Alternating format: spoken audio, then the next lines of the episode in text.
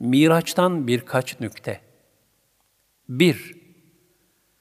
Resulullah sallallahu aleyhi ve sellem Efendimiz, bu yolculuğa çıkmadan önce şakkı sadır hadisesi vuku bulmuştur.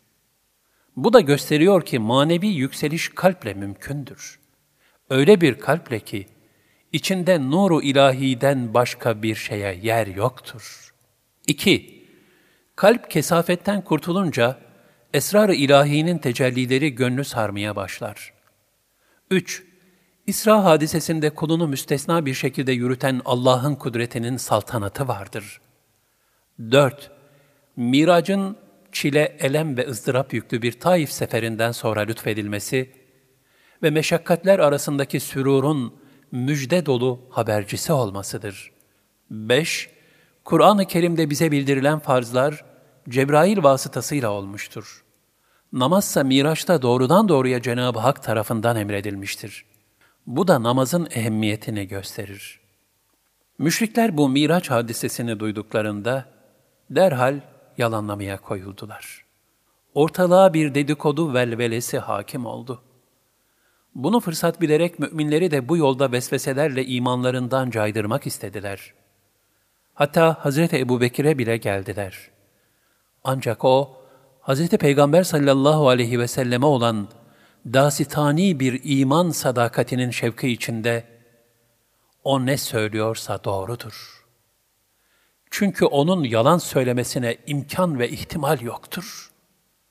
Ben onun her getirdiğine peşinen inanırım dedi. Daha sonra Ebu Bekir radıyallahu an o sırada Kabe'de bulunan Hazreti Peygamber sallallahu aleyhi ve sellemin yanına gitti.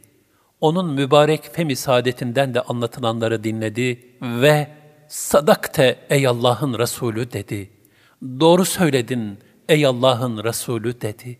Hazreti Peygamber sallallahu aleyhi ve sellem de onun bu tasdikinden gayet memnun kalarak cihanı aydınlatan tebessümüyle Hazreti Ebu Bekir'e ''Ya Eba Bekir, sen sıddıksın.'' buyurdu.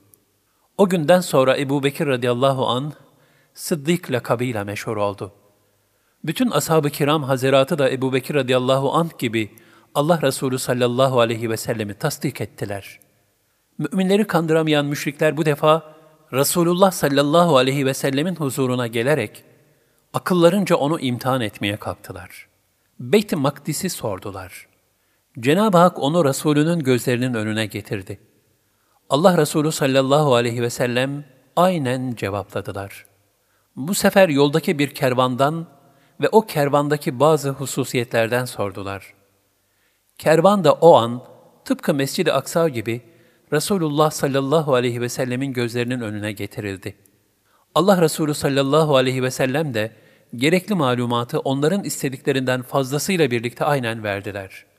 Fazladan olarak kervanın güneş doğarken Mekke'ye gireceğini de bildirdiler. Aldıkları cevaplarla şaşkınlaşan müşrikler, belki son söylediği doğru çıkmaz düşüncesiyle şafak vakti uyumayıp hep birlikte kervanı gözlemeye başladılar. Sonunda kervan göründü. Lakin kalpleri kilitli olanlar inatlarında devam ederek bu apaçık bir sihirdir dediler. Zavallı, ahmak ve bedbaht müşrikler Miraç hadisesine de inanmamışlar. Yine Allah'ın Resulünü sallallahu aleyhi ve sellemi alaya almışlardı.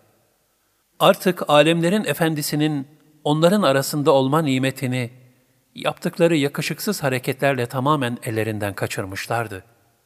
Artık bu büyük nimetin Mekkelilerden geri alınmasının zamanı gelmişti. Zira onlar, şerefine yaratıldıkları bir peygambere karşı, akla hayale gelmez haksızlıklar ve nankörlükler yapmış, yaptıklarında da haddi iyice aşmışlardı. Gerçekten geriye yapılacak tek şey kalmıştı. Allah'ın varlık nurunu onların arasından çekip alması ve onun kadru kıymetini bilecek başka bir topluluğa ihsan buyurması. Zaten Cenab-ı Hak, Taif yolculuğundan fazla bir zaman geçmeden, Kur'an'a ve Resul'e biat edecek seçkin topluluğun ilk grubunu sevgili Habibine göndermişti.